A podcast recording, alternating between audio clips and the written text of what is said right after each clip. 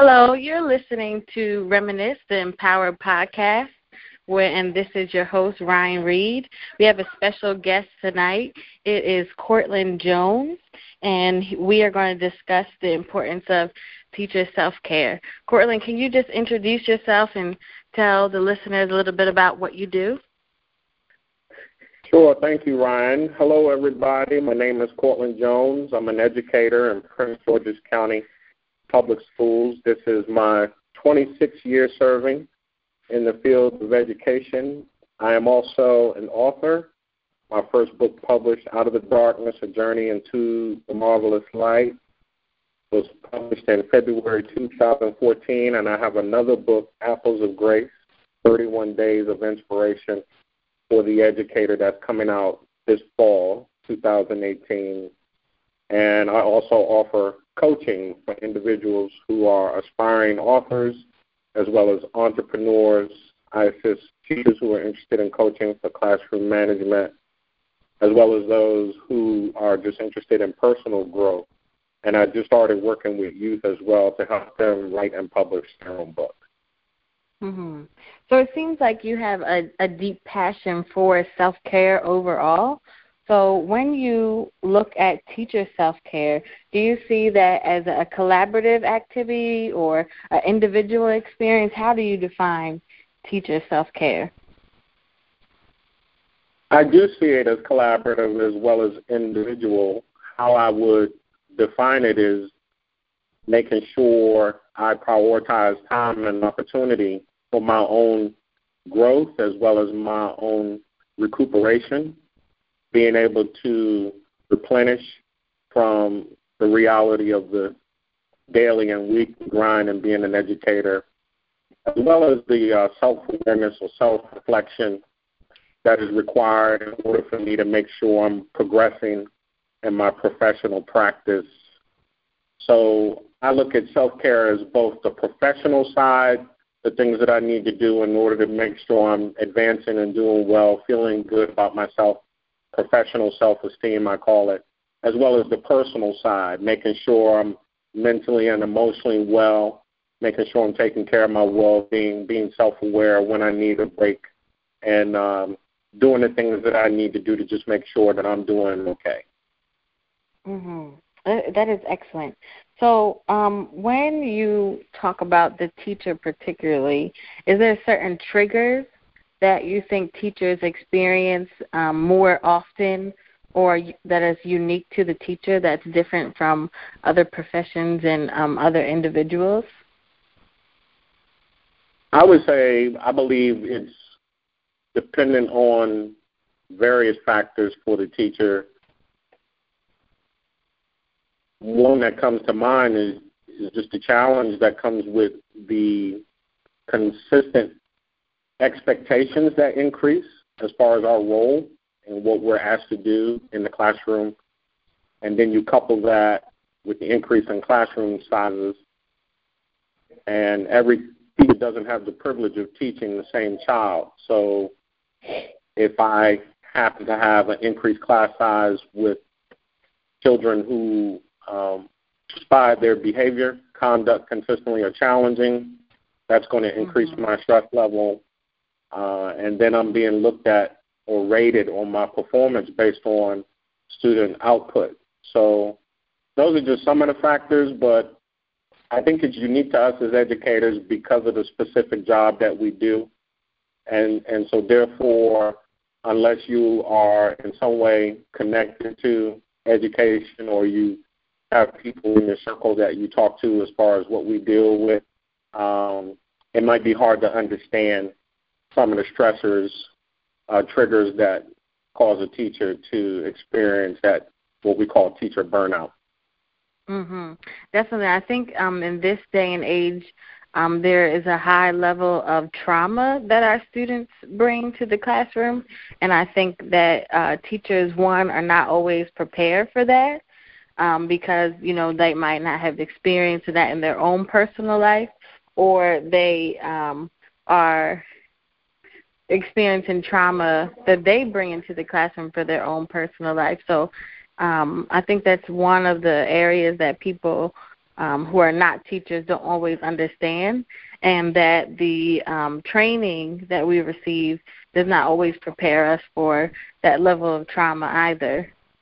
I know um, for me, particularly as an educator, I noticed that this year I have a lot of students who talk about suicide, who um, are afraid of bullying, who are bullies because they've been bullied when they were younger, so they didn't have the correct coping skills to deal with those things. So now educators are tasked with dealing with the um, social emotional issues that students bring on top of the academic ones. And I think that adds yeah. to. Yeah, I agree with you wholeheartedly. Um, the biggest thing I would take away from what you're saying is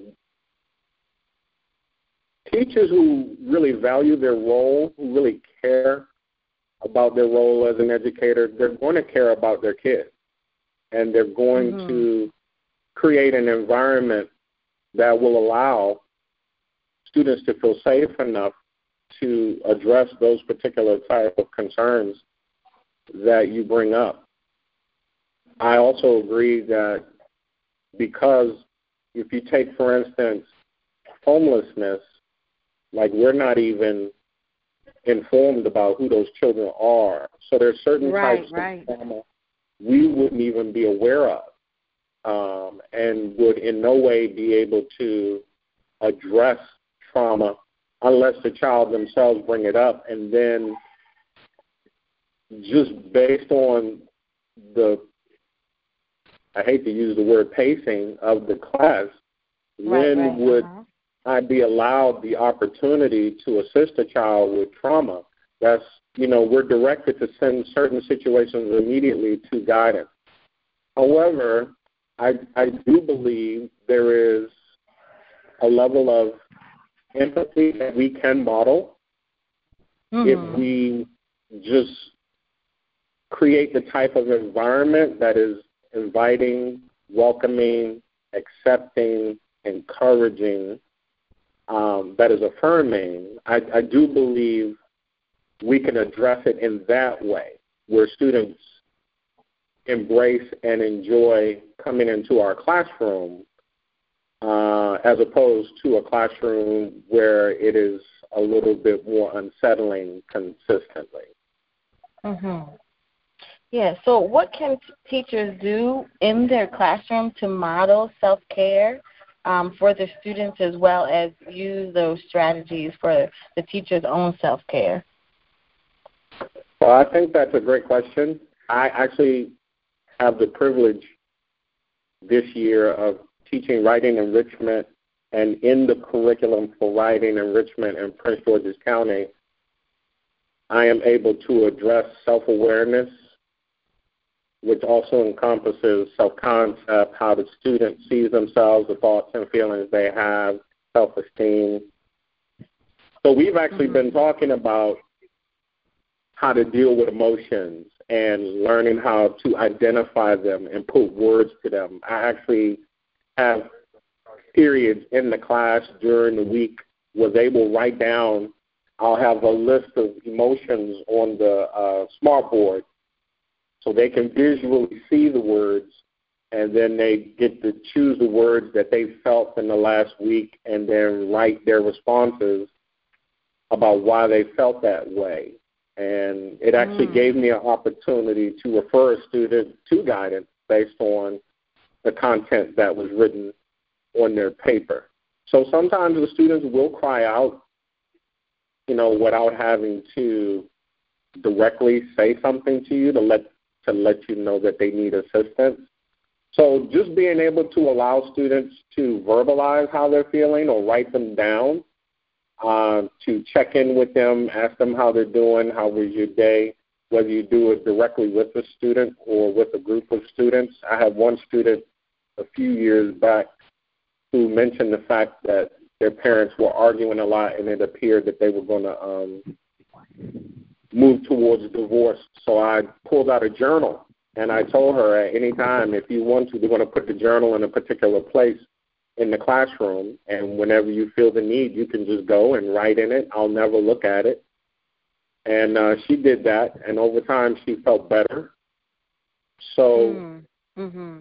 um, also, you know, without telling too much of your business, you know, learning how to use words that kind of um, relate to self awareness, talking about how you feel on a particular day without necessarily, you know, using the kids as counselors, um, talking about things that may be disappointing or frustrating, um, but then also managing those emotions, uh, learning how to be calm in stressful situations as an educator. That has been always one of my goals.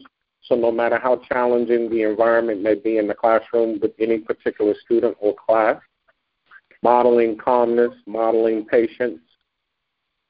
And um, mm-hmm. I would say for me, the biggest thing that I have applied, whatever words relate to behaviors that I want to see the student practice, I have learned how to make sure that those words are a part of my daily vocabulary, like focus. Mm-hmm. So instead of saying stop talking, I just say I need everybody to focus right now. Mm-hmm. You know, yeah, or call the um, Go ahead. I, I definitely see that um, as also a way to bring up positive affirmations when you're using a positive of what you want to see instead of talking about the negative. That is um, definitely essential for building a positive classroom environment for both the teacher and the student. And I also see the value of the the teacher, like you said, not sharing all your uh, personal business, but for the students to see that the teacher is also a person, and the per- and the teacher is a part of the community. So building mutual respect with that too. Yeah, because you you know as an educator, if they see you in the grocery store, they're like shocked. yeah. You know, Definitely. Uh, or at the movie theater because they really don't. They think you're just at the building all day, every day, and so there is a level of humanity they begin to associate with us when they see us in environments that are not in the classroom. Mm-hmm. Um, and one way yeah. we can do that is to bring some of our life into the room. So making those positive connections kind of, I feel, wins them over to cooperate more. Yes, definitely. Definitely. I teach um, at the high school level, so, you know, at this age, um, they're not always shocked that they see me in public, but um I can see that some of my students that are disengaged sometimes, and when they see me in public, they actually are uh they're po- they're happy to see me, you know. They they don't have yeah. that um negative um face, they're not disengaged, they greet you. So, you know, from that experience meeting or seeing the students in public, that also goes back to the classroom and then when they feel unsafe, they know, oh, I can go talk to Miss Reed because she's going to listen to me. So, and it's so important to just be a listener at times as well. I agree because, again, teacher self care is not just about your personal part of you, it's about your professional part as well. You're spending a significant amount of time with the student. And that time that you're in the room, everybody has goals, and it's you know it's not always academic related, but when we're in that room, everybody has goals, and the main one is is is the lesson. There are other goals that are as important in each person's eyes, but the main one is the lesson. So part of my teacher self care is winning the student over to collaborate and cooperate with me so we can uh, get in the practice of teaching and learning. And mm-hmm. so, how do I make those connections? So, my stress level is not always on 10, and they're not always, as you said, disengaged and fighting with me over what we know we need to do every day. Mhm. And so part of my self care is about practicing the strategies that help, I call, um, influence student adversaries to become classroom allies. Because not all of the students are choosing to be adversarial. I may perceive them that way. So my right, right, self reflection, my self awareness. I actually had to apologize to a student early in my career because every time they would ask to help pass things out, I assumed they were going to cause disruption. So eventually I went to the child and apologized to them because I was perceiving them to be a disruptive adversarial child, but they never demonstrated behavior that would suggest that. Right, right. Um, and so, you know, being honest as a professional that I have perceptions sometimes that create stress it, that may not necessarily exist.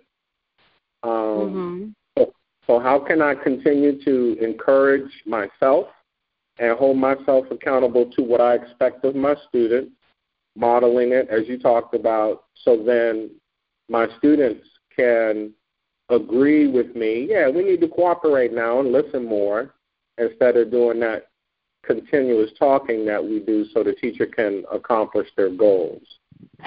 So that mm-hmm. that's part of it. I believe that professional part is as important as the personal part as it relates to self care. Mm-hmm. And I also think about the importance of restorative justice and restorative practices um, for building a community to sometimes be explicit in talking about um, what those barriers are. Like you said, you were very honest and open um, with your students about the mistakes that you made, and then you were able to mend that relationship and move forward to focus on the academics when that um, might have hindered your progress in the classroom if you didn't um, address that with the student. So, um, restorative justice and restorative practices um, are another way that we can practice self care in the classroom and for professional and personal. Um, yeah. I also thought about if there are any um, particular strategies that are like minimal cost that you can do with your students during the school day to model for yourself and the students? Uh, the first thing that comes to mind, you know, breathing techniques, teaching our kids, just like we would have, you know, the fire drill practice. How about creating some type of calming down technique practice in the classroom? Um, every now and then, I will pull out different songs from YouTube that are just inspirational songs that I like to listen to. One of them that comes to mind is The World's Greatest by R. Kelly. And you just take a moment, it's a five minute song. We all listen to it and reflect on what is the song saying to us. Or, you know, maybe a poem by one of your favorite poets, Maya Angelou, whoever comes to mind. But these, I, I believe, are practical things. Sometimes when I was outside the classroom, I would just ask kids, you know, if you can't put words to how you feel, what about on a scale of one to four? Pick a number, one meaning, you know, really bad, four meaning great, and then explain why you feel that way. Or just giving mm-hmm. them an opportunity to talk with each other you know, because that's a battle we have sometimes. They want to talk and we want to teach. so, mm-hmm. um, one of the things I did recently, because they were cooperating and doing a very good job with what we were doing, I said, if you if you can um, continue cooperating with me, I'll give you five minutes to just communicate with each other, to just socialize. But when that five minutes is up, I need us to come back so we can finish up what we're doing. And they did. So mm-hmm. I just believe as an educator, having an awareness of the room, um, I remember one writing assignment I gave them, and we would just, you know, it was a free writing, is what I called it, something I learned when I was in college. And when I read their responses, just about every child said they were sleepy and tired uh, in relation to what they wrote down. And that was my mm. first class of the day. So, right. you know, being mindful of that, that regardless of whether I think they should be awake and alert, the reality is most of the kids in the class were saying that they were sleepy and tired. So how can I use that to my advantage instead of right, right. you know, just continuing to expect them to be something that they're not in the moment. Right, right. Yeah, and I also think it's important to be um, culturally relevant um, with the instruction that we bring to the classroom in order to bring that level of engagement where they feel like they're being respected um, as an individual in the classroom. I agree. Um, so, so when you brought up the music and art, you know that is a great way to build the culture of your classroom and respect everyone's culture, and you learn about the students as individuals too. Yeah, because if you think about what you're saying, and you you put put it next to what we understand teacher self care to be, if a majority of my day, week, and hours that I spend is with this group of students, however many that is, whether it's one group all day or multiple groups, and most of my stress is coming from that interaction, regardless of what causes the stress, then it would seem I would be mindful to make sure that I'm making connection consistently that reduces that stress level for everybody, um, mm-hmm. including myself. And so, yeah, definitely being culturally aware of my environment and also looking at creative ways in which I can allow the students to participate in the class that aren't always uh, directly tied to the curriculum uh, in a way that allows them to feel connected definitely mm-hmm. goes a long way in getting them to buy in to what you're seeking to accomplish with them. hmm I think about the um, idea of being seen in the classroom, and oh, that yeah. um, is definitely important with understanding an individual's culture um, to reduce the stress level that the student is having, and, and also um, the teacher is having. So, do you see me, and also do you hear what I have to bring um, to the classroom environment? And when people are seen and heard, then they feel more comfortable in that space.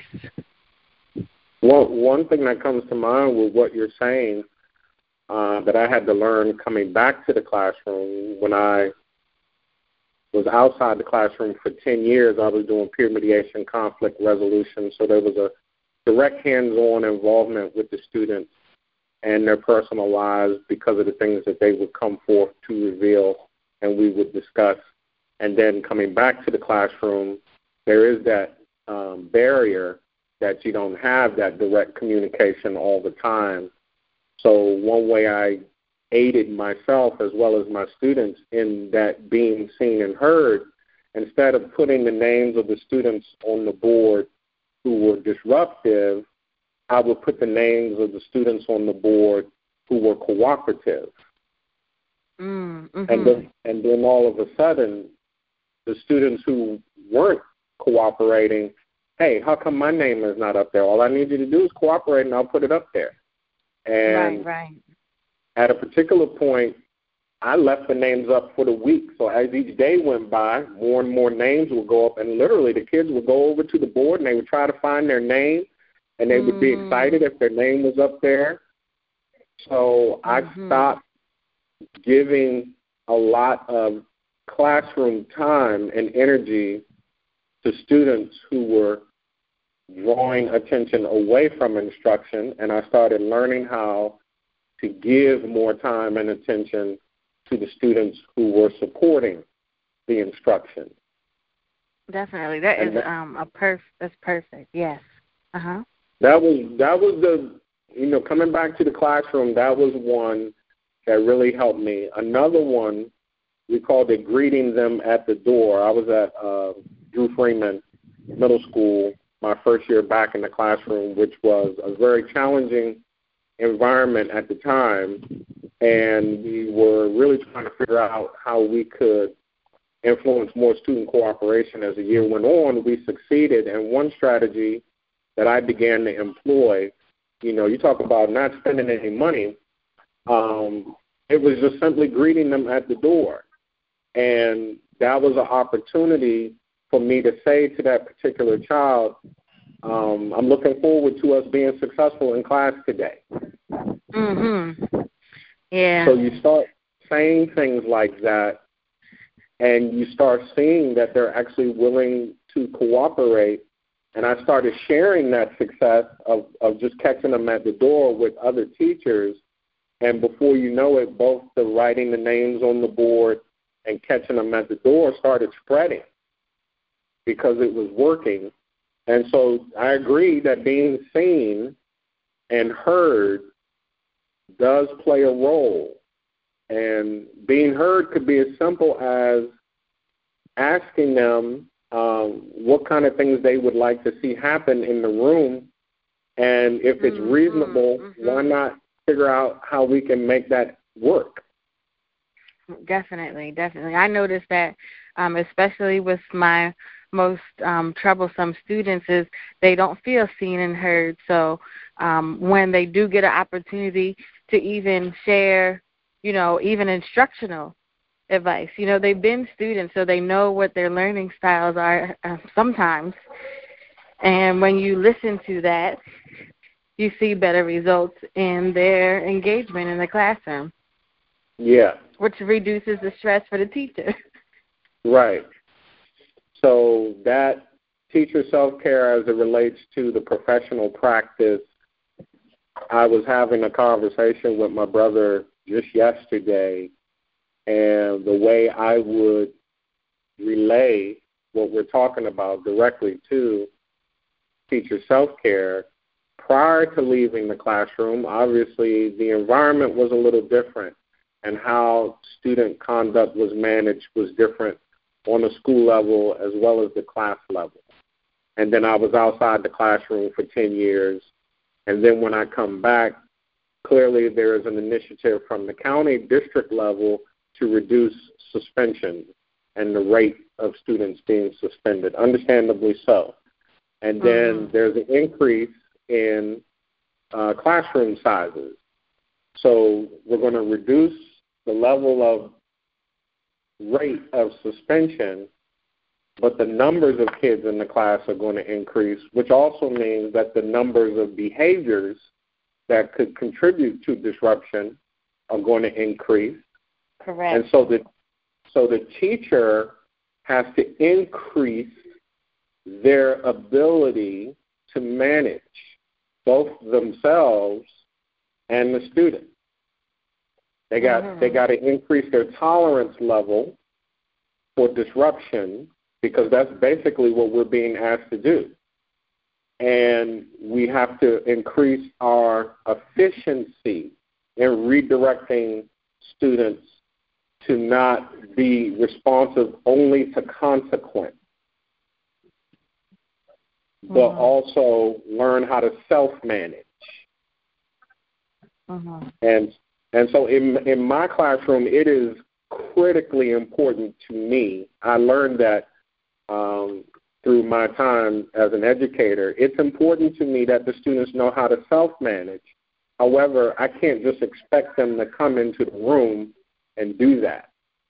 Right, I have right. to teach them.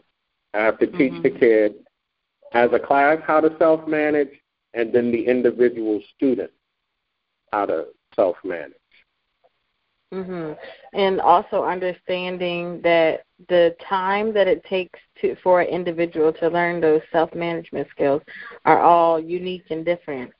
Um, and yes. that also, you know, with you as an educator, you can under you see you know how there's differences and you know maybe not being so hard on yourself when you don't get it right the first time yourself.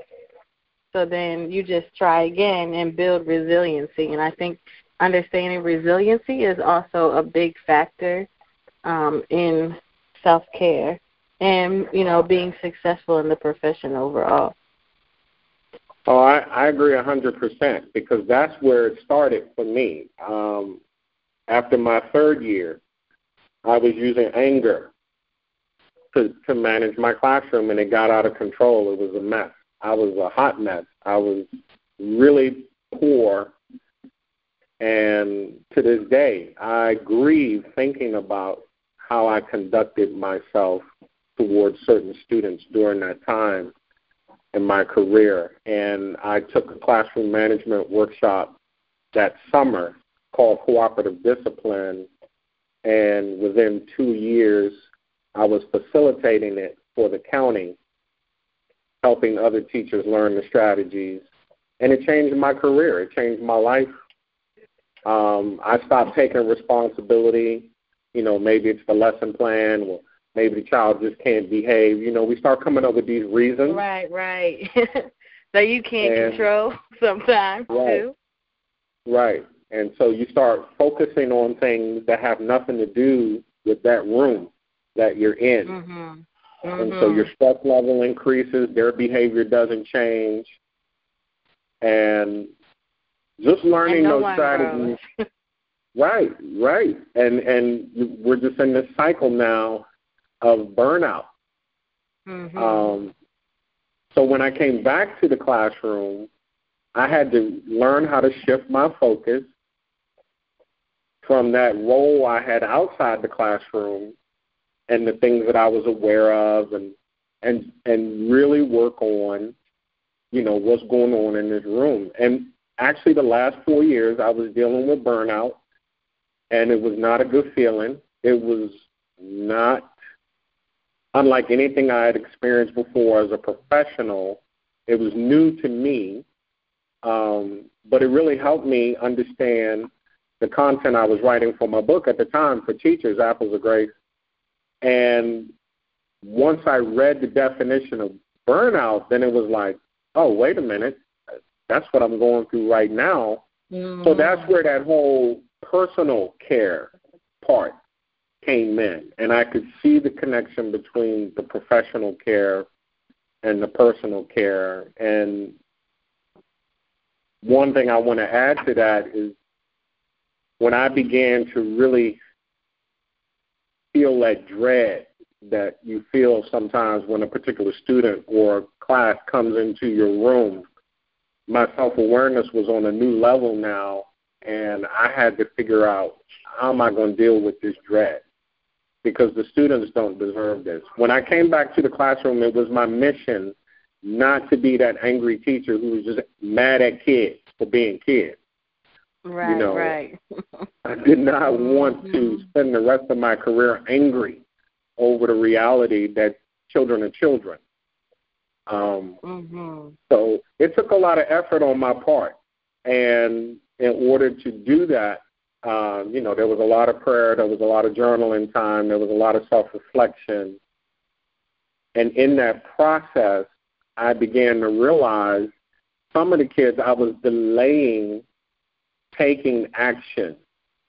Clearly, the Mm. child needed redirection. Clearly, the class needs redirection. And Mhm.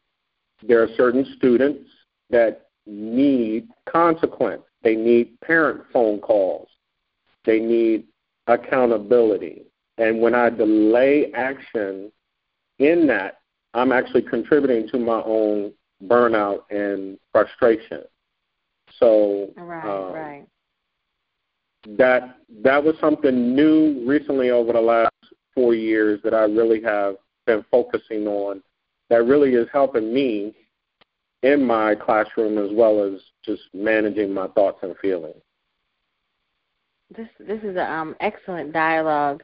You shared a lot of great points on how um, individuals, can, individual teachers can help themselves from a personal standpoint and also connected to the um, teacher as a professional as well. So, um, for for closing, is there any advice, like one piece of advice that you could give a teacher related to um, self care? I know there's several, but if you could just sure. Uh, journaling.